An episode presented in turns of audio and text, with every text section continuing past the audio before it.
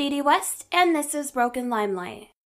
Well, you guys, I actually don't have a whole lot of news or anything to talk about, so I'm going to jump right into this case. Today we're going to talk about Victor Salva. He is a filmmaker, a director, and a pedophile. Big ol' slimy creepo. So let's start from the beginning. Victor Salva was born on March 29, 1958, in Martinez, California. He was born to a religious family. His mom was only 18 when he was born, and his dad pretty much split not, not very long at all after he was born. After he abandoned the family, Victor's mom remarried to an abusive drunk. Victor developed an interest in horror and sci fi at a young age. In 1975, the local newspaper reported that Victor had seen Jaws in the movie theaters 55 times. By the time Victor graduated high school, he had written and directed more than 20 short feature films. He worked two jobs after school to afford these projects. When Victor was 18, he came out as homosexual, and his parents kicked him out of the house. In 1981, Victor was working at a daycare where he met Rebecca Winters. He was making one of his little horror sci fi short films. It was called The Goblin's God. Rebecca was helping him sculpt the goblin's face, and according to her, Victor soon became a close family friend. In 1986, he directed the 35 minute film Something in the Basement, which starred Rebecca's eight year old son, Nathan Forrest Winters. According to Nathan, Victor spent the better part of a year grooming him and his parents. It was a calculated process of gaining their trust. And Victor was like, when Nathan was a little kid, like seven or eight, if he fell and scraped his knee, Victor was like the guy who he would run to. He didn't have a father figure, and he loved Victor like his own dad. Around the time Nathan turned 10 was when Victor started abusing him. In 1986, when Victor was 28, his film Something in the Basement won first place in some, some competition and it won a few awards. And that caught the eye of producer Francis Ford Coppola and he would end up producing Victor's first theatrical feature, Clown House. Victor casts Nathan in this film, who is now 12 years old. Clown House was fairly successful. It screened at Sundance, and Coppola actually loaned them the cameras from the George Lucas film American Graffiti.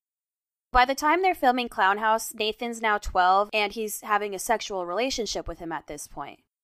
And Victor was getting like ballsy about it, like he was becoming cocky. Nathan said that on the set of Clown House, Victor was more and more open about the affection towards him, and Nathan would often sit on Victor's lap in the director's chair. Nathan's mom, Rebecca, started to feel like something was wrong, and she started to ask a lot of questions. She just felt like something wasn't right. Victor actually told her that she couldn't go to the set, so like she wasn't allowed to come with Nathan to rehearsals because according to Victor, Nathan couldn't work if she was there. That just reeks of Polanski vibes. Victor had also been asking Nathan to stay late for extra rehearsals. So she kept asking Nathan, and he just insisted that nothing was happening. Nobody was hurting him, nobody was touching him, but he had a really hard time lying to his mom. People in the cast and crew actually went to Nathan's mom and told her that this was getting weird, like it was getting increasingly inappropriate. So Rebecca, of course, kept pressing Nathan. A couple days after they finished shooting, Nathan told his mom, I have a secret that I need to tell you. He told her what was happening, but he was also trying to protect Victor and he tried to like he tried to tell her very little. Nathan actually doesn't remember his mom's reaction when he told her. He thinks he blocked it from his memory. But he remembers that she was crying all the time back then. So Nathan told his mom and she called the police. The police went and raided Victor's home it was actually a sting operation. In his house, they found a big old stash of kiddie porn. There were videos, there were photo albums with like pictures of little boys modeling underwear, like pictures from a Macy's catalog or something. And they also found pictures and home movies of countless little boys, and also a video of Nathan and Victor performing oral sex on each other. They found Victor just a couple miles from his home and they arrested him. He admitted that the whole porn collection and the home movies of himself performing sex acts with children were all his. And so he went down for like including lewd conduct, oral sex with a person under 14, and procuring a child for pornography. Coppola got Victor an expensive lawyer, and Victor retracted his confession. even though he's in some of the footage, but the lawyers tried to keep him quiet. Then, Coppola actually sued Nathan's family for $5 million for some sort of breach in contract. Nathan's attorney went to them with the plea bargain, which basically dropped six of the most severe charges, so of course Victor's team agreed to it. Victor was sentenced to three years in prison, but he only served 15 months in jail. He never went to a prison. And then, as part of his sentence, he went to a treatment facility in Napa. And he had movie deals waiting for him when he got out. As part of the settlement, Nathan was required to see a therapist until the age of 18. Nathan says that this did help him a lot, though, as he had been suicidal since he was seven years old. Francis Ford Coppola was definitely present for a lot of the filming, and some scenes were even filmed inside his home. He said, I didn't know of anything improper going on, although I witnessed some things that caused me to raise an eyebrow. Only in retrospect did things really add up.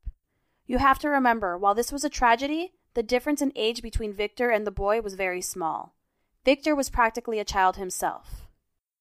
Again, Nathan was 12 and Victor was 29. There was also an interview where Coppola talked about it, and he talked about Nathan like he was like a little harlot slut boy. Like he was talking about what he was wearing, like he was in little shorts, like totally sexualizing the child. Nathan still had to do a lot of work on the film, even though they had finished shooting. Because they had borrowed these old ass cameras from George Lucas, the cameras made a ton of noise, so they basically had to dub over the entire film after it was done shooting.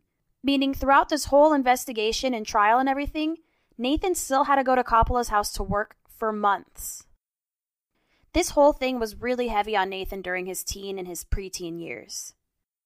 Nathan felt like he had lost his best friend. Not only that, but the local newspaper had released an article about Nathan, and they mentioned him by his full name seven times. So when he got to school, everybody was talking about him and making jokes about him and just treating him like shit altogether. Plus, Coppola straight up told him, You'll never work in this industry again. So his acting career was over. He struggled with not only suicidal thoughts, but also drug abuse and hypersexuality.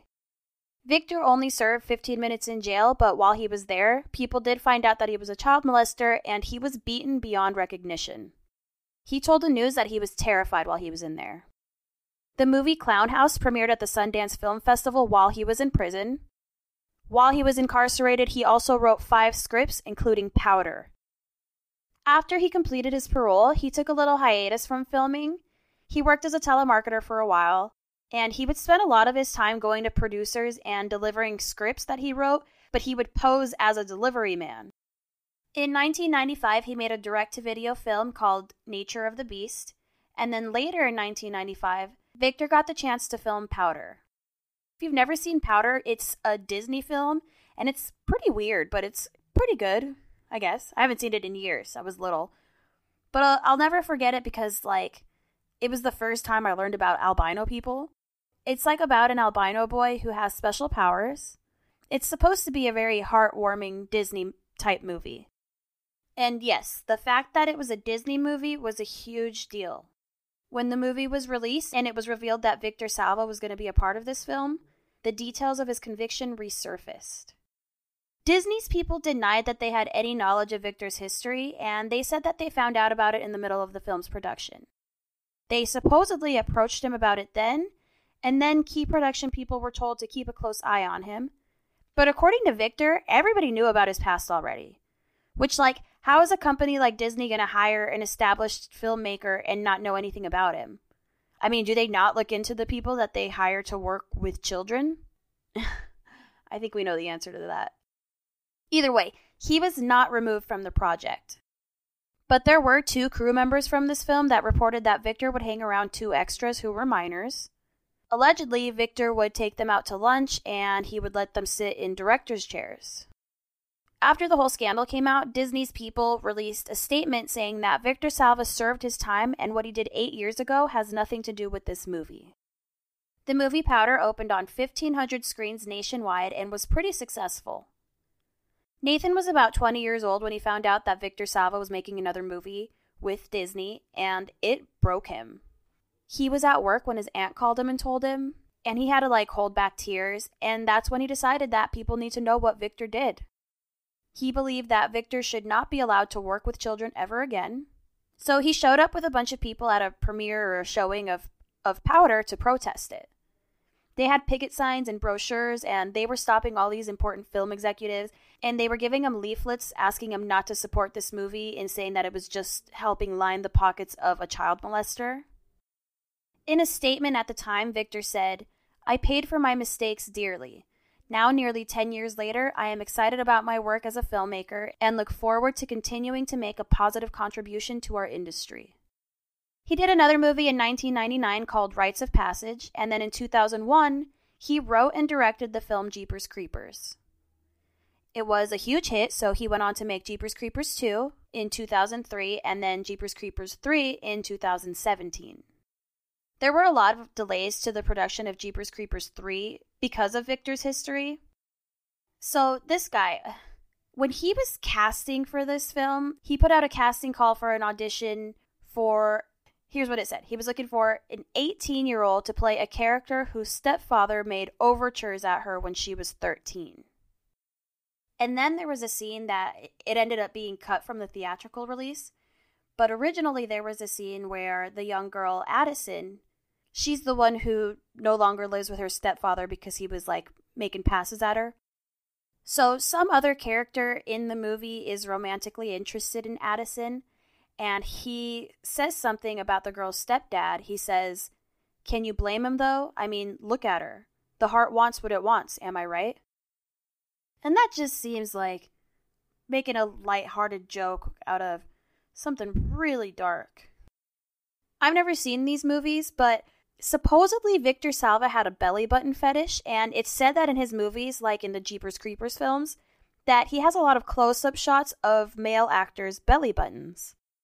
I have noticed, though, that in clips from Clown House, there are quite a few scenes where Nathan is shirtless, and in one of them, he's in a bathtub.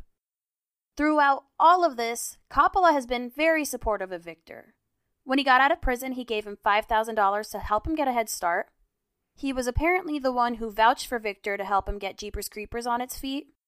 Coppola said, Victor has talent, and that talent in itself is good. We don't have to embrace the person to believe that their art is a contribution to society. Coppola would also help him finance his films. Victor says that he served his time and he's trying to make up for it and redeem himself. He says he's apologized to Nathan and he's paid his dues, but of course, Nathan and his mom, Rebecca, disagree.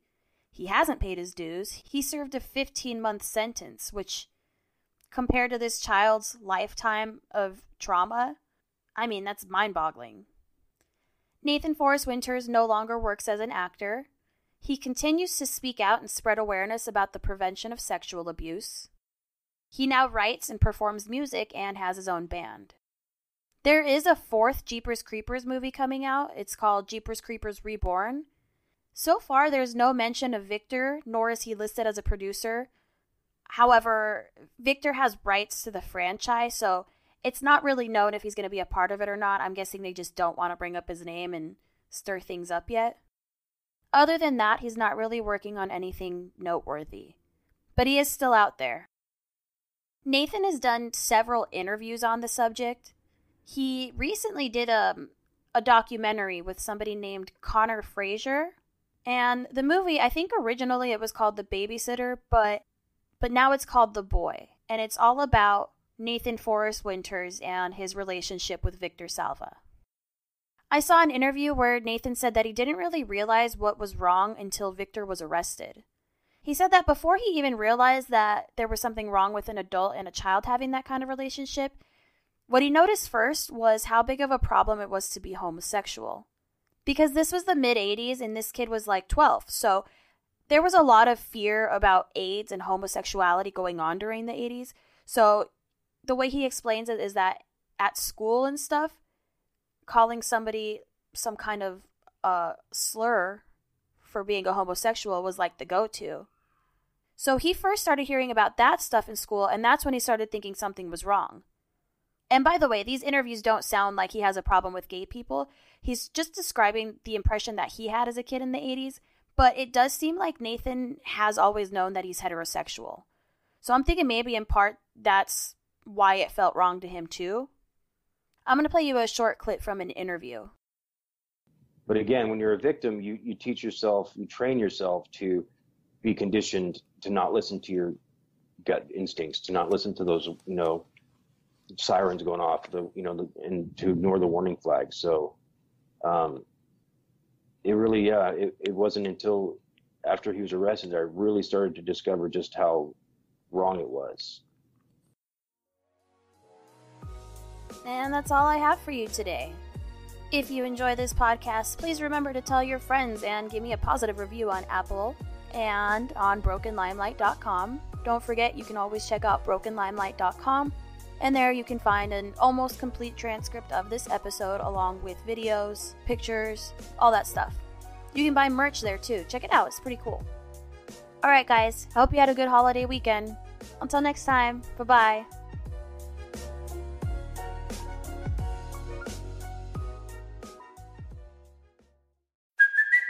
It's Kaley Cuoco for Priceline. Ready to go to your happy place for a happy price? Well, why didn't you say so? Just download the Priceline app right now and save up to 60% on hotels. So, whether it's Cousin Kevin's Kazoo concert in Kansas City, go Kevin, or Becky's Bachelorette Bash in Bermuda, you never have to miss a trip ever again. So, download the Priceline app today. Your savings are waiting. Go to your happy place for a happy price. Go to your happy price, Priceline. Today's episode is brought to you by Hunt a Killer. Hunt a Killer is a monthly mystery subscription box that's truly one of a kind. It's basically like a true crime case in a box. It comes with case files, codes to decipher, detailed backgrounds about the suspects and the victims. There's evidence for you to evaluate. It tells an immersive story of a whole crime case from beginning to end. It's kind of like an escape room in a box. You can do this by yourself, or you can team up with a buddy, or you can do it for like a game night or even a date night. You can take a little break from technology and immerse yourself fully into this box, or if you prefer to be a more high tech investigator, you can join online communities and talk to other Hunt a Killer players about clues and stuff. Hunt a Killer also shares part of the proceeds to the Cold Case Foundation, so your purchase actually helps with real life cold cases. The best news is that Broken Limelight listeners get 20% off of their first subscription box. So go get started now at huntakiller.com and don't forget to use the code Broken Limelight to get your 20% off. That's Broken Limelight, all one word.